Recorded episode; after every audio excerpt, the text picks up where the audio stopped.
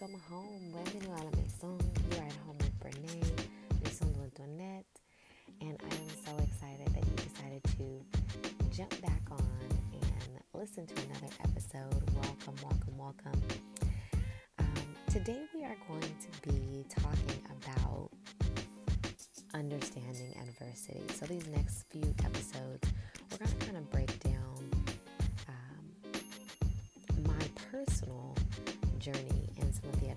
that I have faced. And, uh, you know, in the very first episode, I talked a little bit about kind of the differences between adversities the ones that we are willing participants in, the ones that we orchestrate, and the ones that we are witness to or, you know, are just kind of part of because of circumstances and situations.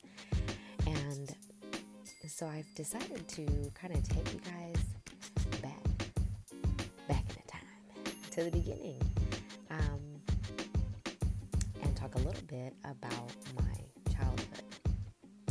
So my parents, um, I can't really say that they were necessarily uh, high school sweethearts, but I believe they started dating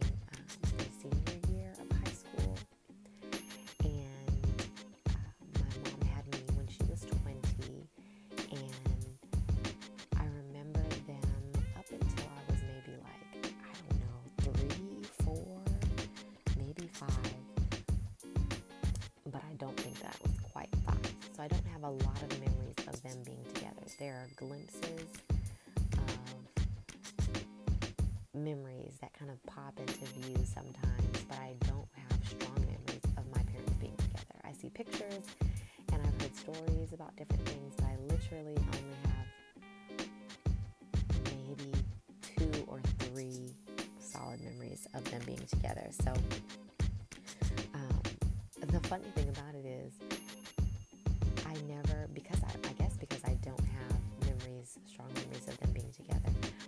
a child that really desired for my parents to be back together. And I know that that is a real um, thing for some people because, you know, you, when your parents have been together, you know, some people's parents have been together for 25 years and 30 years, and then they tell you you're get, they're getting a divorce, and it rocks people's worlds, and they really want their parents to get back together, and they're vying for that. And uh, I was never that child, especially as I began to see the evolution they grew as people. Like, oh yeah, no, I would never want you guys to be back together. that actually would be weird for my parents to be back together. So, um, I was born in Inglewood, California, and lived in LA for just a very early parts of my life. Um, my parents, at one point, I believe we moved to Colton, and that's one of the few memories I have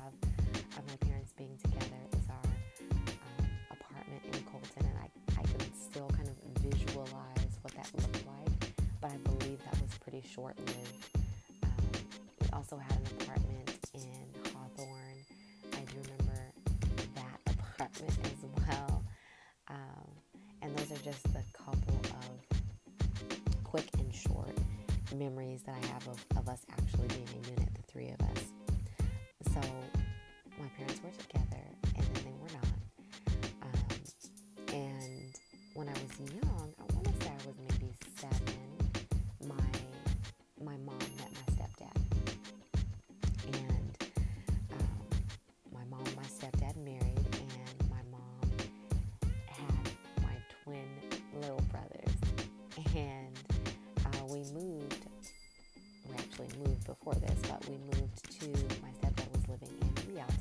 This is when I finally made it to the Inland Empire. We moved my stepdad, was in his home, and uh, my mom had brothers. My stepdad uh, also had uh, a son that was, I to say, four years, two, two to four years older than I was. I don't remember his exact age. Um, and that will probably, we'll get into more of those details maybe season two.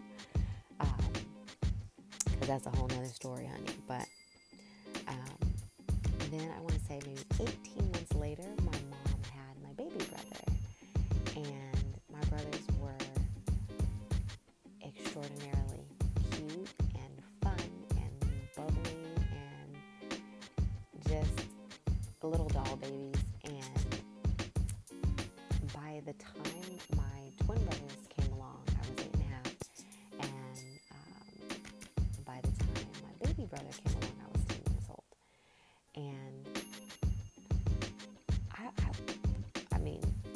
you that actually know me know that I, I was a different kind of a child. so uh, by the time they came along, you know, I already knew how to do my laundry myself and um, could cook a couple of things. And I felt a very strong sense of responsibility at a very young age. I want to say when I was eight or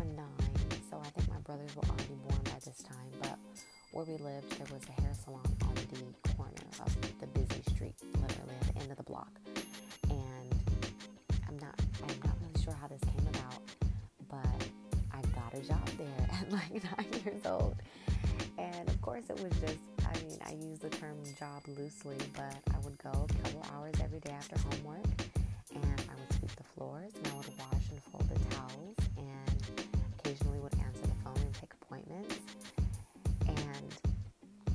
you know, I actually really, when I look at the root of of my professionalism as a young child, I realized, you know, before my mom and my stepdad, and we lived in Los Angeles, we did not have a lot of money. And so my cousins and I would make games up. And believe it or not, our games were not like hide and go seek because our family, you know, was pretty strict. And so there weren't when we were that young, as, as time uh, passed on, we had a lot more freedom than we probably should have had. But um, when we were younger kids, you know, we couldn't just go around like we had to be right in the front of the house, right? So we played a lot of stuff inside. And one of the things that we created was a game called Application. And my old enough to know what that is, um, uh, then great. But if you're not, I will explain. So a carbon copy is basically you've got an application and there are, let's say, two or three copies underneath. But that top copy has um, the ability, uh, oh, the papers underneath rather, have the ability to be imprinted on when you write on the top copy because they're carbon copies. So based on the, the ink and the, and the way the paper is created, you fill out that top copy and usually the top copy is going to be for you know the business owner whoever you're applying for this thing with whether it's insurance or health um, you know your, your medical application or whatever the case may be right? And we even had where you could take phone messages with carbon copies. So the original might go to if it was a, a phone message, the original is going to go to the person the message is for, and then you keep that copy, or if it's a receipt or whatever, right? So one copy goes in the file, one copy goes to the uh, person who signed it. So we played application and we answered the phone very professionally, and that was our game. so I think that learning those little skills that we kind of taught ourselves because we were poor and in the house and making stuff up. We, we played um, court a lot. we, we um, for some reason, always had some very professional games going. Um, you know, uh, again, we were poor, and so we we didn't know where we were going. My cousins and I had no idea where we where we were, but we remember being in this huge building I think we were in Was Inglewood. And we just remember hearing like Area A, Area A.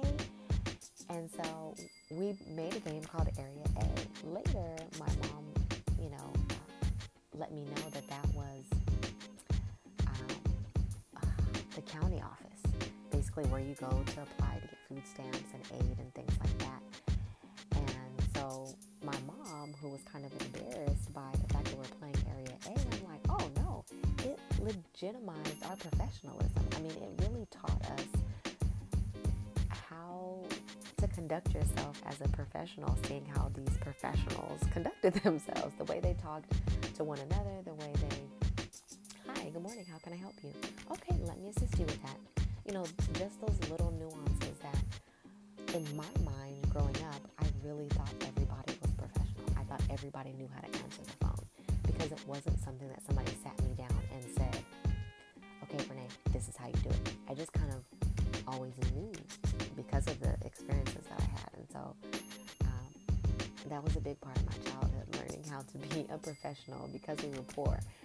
And I think that really just goes to the testament of how God can use anything in your life, right? Even the things that we might be embarrassed about or we don't see the forest through the trees. We're not seeing the beauty of it when it's broken down into those, uh,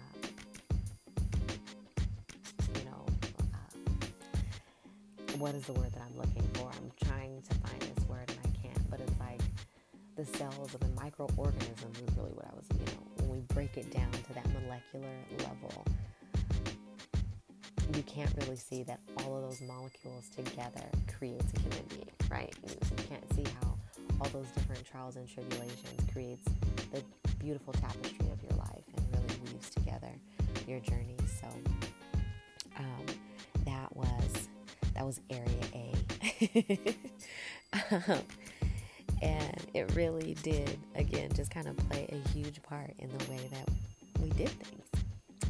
Um, but I took that professionalism and kind of that responsibility for my brothers as well.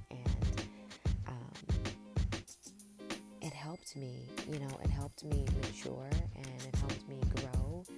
And I love helping with my brothers, but I also feel like because I was so mature, I did miss out on a lot of things in my childhood, right? And I felt kind of thrust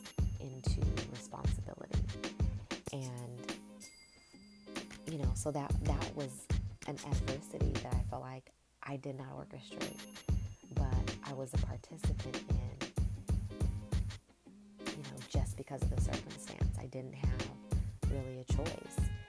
Um, the early part of my little brother's life, my mom was still working full time, and um, so my mom would take my little brothers to school, and I, you know, I was young.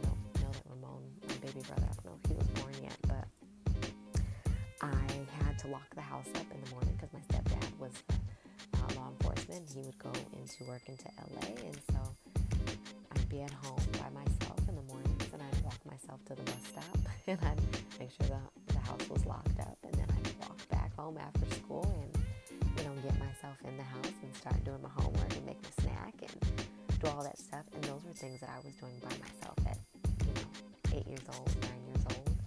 Um, and of course, when you look back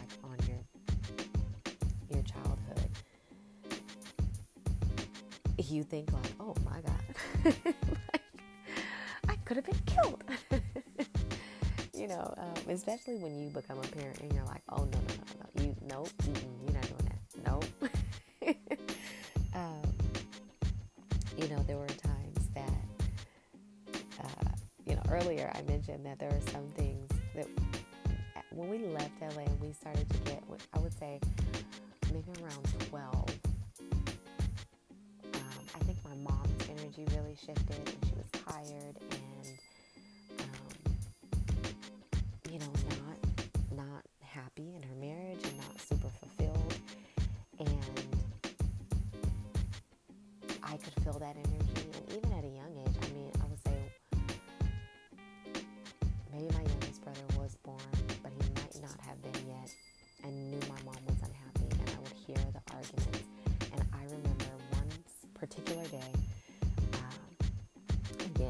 if I was 10, that was the oldest age that I was. But I remember one particular day, my mom was like, pack your bags, we're leaving.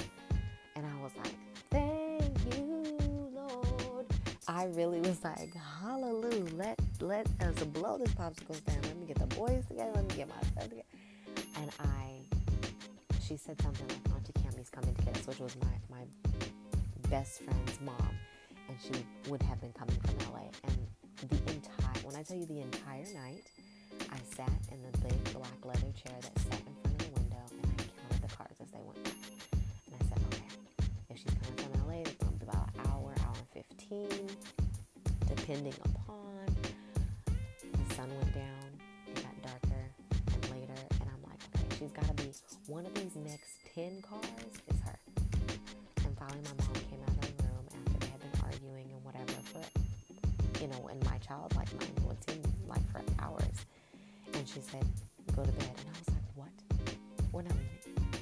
wait a minute, hold on, hold on, hold on. Come again, say what? I just knew that she was not happy. And I was not happy. And again, we'll get into some of those things probably next season. But again, that was another, that was a layer of that adversity that I wasn't, you know, I didn't orchestrate that. I didn't, you know, willingly participate. That was some adversity that was just put upon me, just had to go along with. And watching my mom, and it's crazy that, that I'm talking about this now because I don't know that she and I have ever really talked about it. Watching her be so unhappy was really hard. And then it started to play out in different areas of our lives. And so by the time I was 12, I had a lot more freedom than I than I would give my 12 year old daughter. And you know, I think and now now we're gonna start transitioning into some of the adversities I did create for myself, because here you go with some of these freedoms. Like I remember we went to Las Vegas a lot, and me and my cousin, you know, had a key to the, the hotel room, and we would be walking the streets of the strip. You know, I'm 12, so that makes her maybe 16, and I mean, we'd be out late. And it, we'd come in. Okay, you under, have an understanding of how late we'd be out. We would be late, out so late. We'd come back to the hotel room, and our parents would be asleep. Our moms would be asleep. So. um, oh goodness lord when i think about it no no jesus and also thank you jesus for, for getting us in safely um, because of those because of that maturity because of that growth because of that situation i just i missed out on i, I felt like being as childlike as i possibly could have been. Um, there was a, a short stint of my life where I did make mud pies with my best friend in the backyard and climb trees and and, and I mean short as in like maybe this one weekend uh, we played ding dong ditch the first time in our lives. First and last time we were terrified because somebody chased us down the street and we were screaming. we oh my goodness, I don't know why that man chased. Us. He physically chased us down the street for playing ding dong ditch. But anyway, so um, there was a lot of uh, maturity that I felt like I experienced could have waited. And, you know, of course, while I look back on it now, I, I'm still grateful for those things because it did shape me into who I am today. But those were some of the things that were definitely adversities that I didn't orchestrate, you know, that I was just a participant in and I was witnessing some of these things. And watching my mom and my their relationship. And what I will say was um, kind of a lack of love and adoration within their marriage made me feel like I want the exact opposite of this And that's going to actually take us into our next episode because I went into relationships wanting I for that and I thirsted for it. And um, I started having, um, I've had a lot of long term relationships, and they actually started um, very early in, in my life. So, um, childhood definitely played a part in the way that I carried myself through adulthood.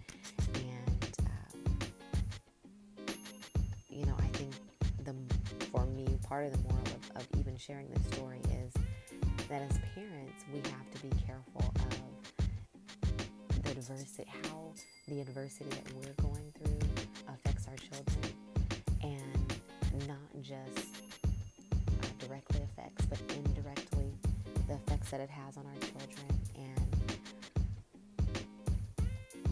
it has definitely shaped the way that I into some of the things that I'm dealing with. And I, I speak to her about those things so that we can have an open dialogue and she can understand. Because part of kind of thrusting that adversity onto our children is because they just they take it on.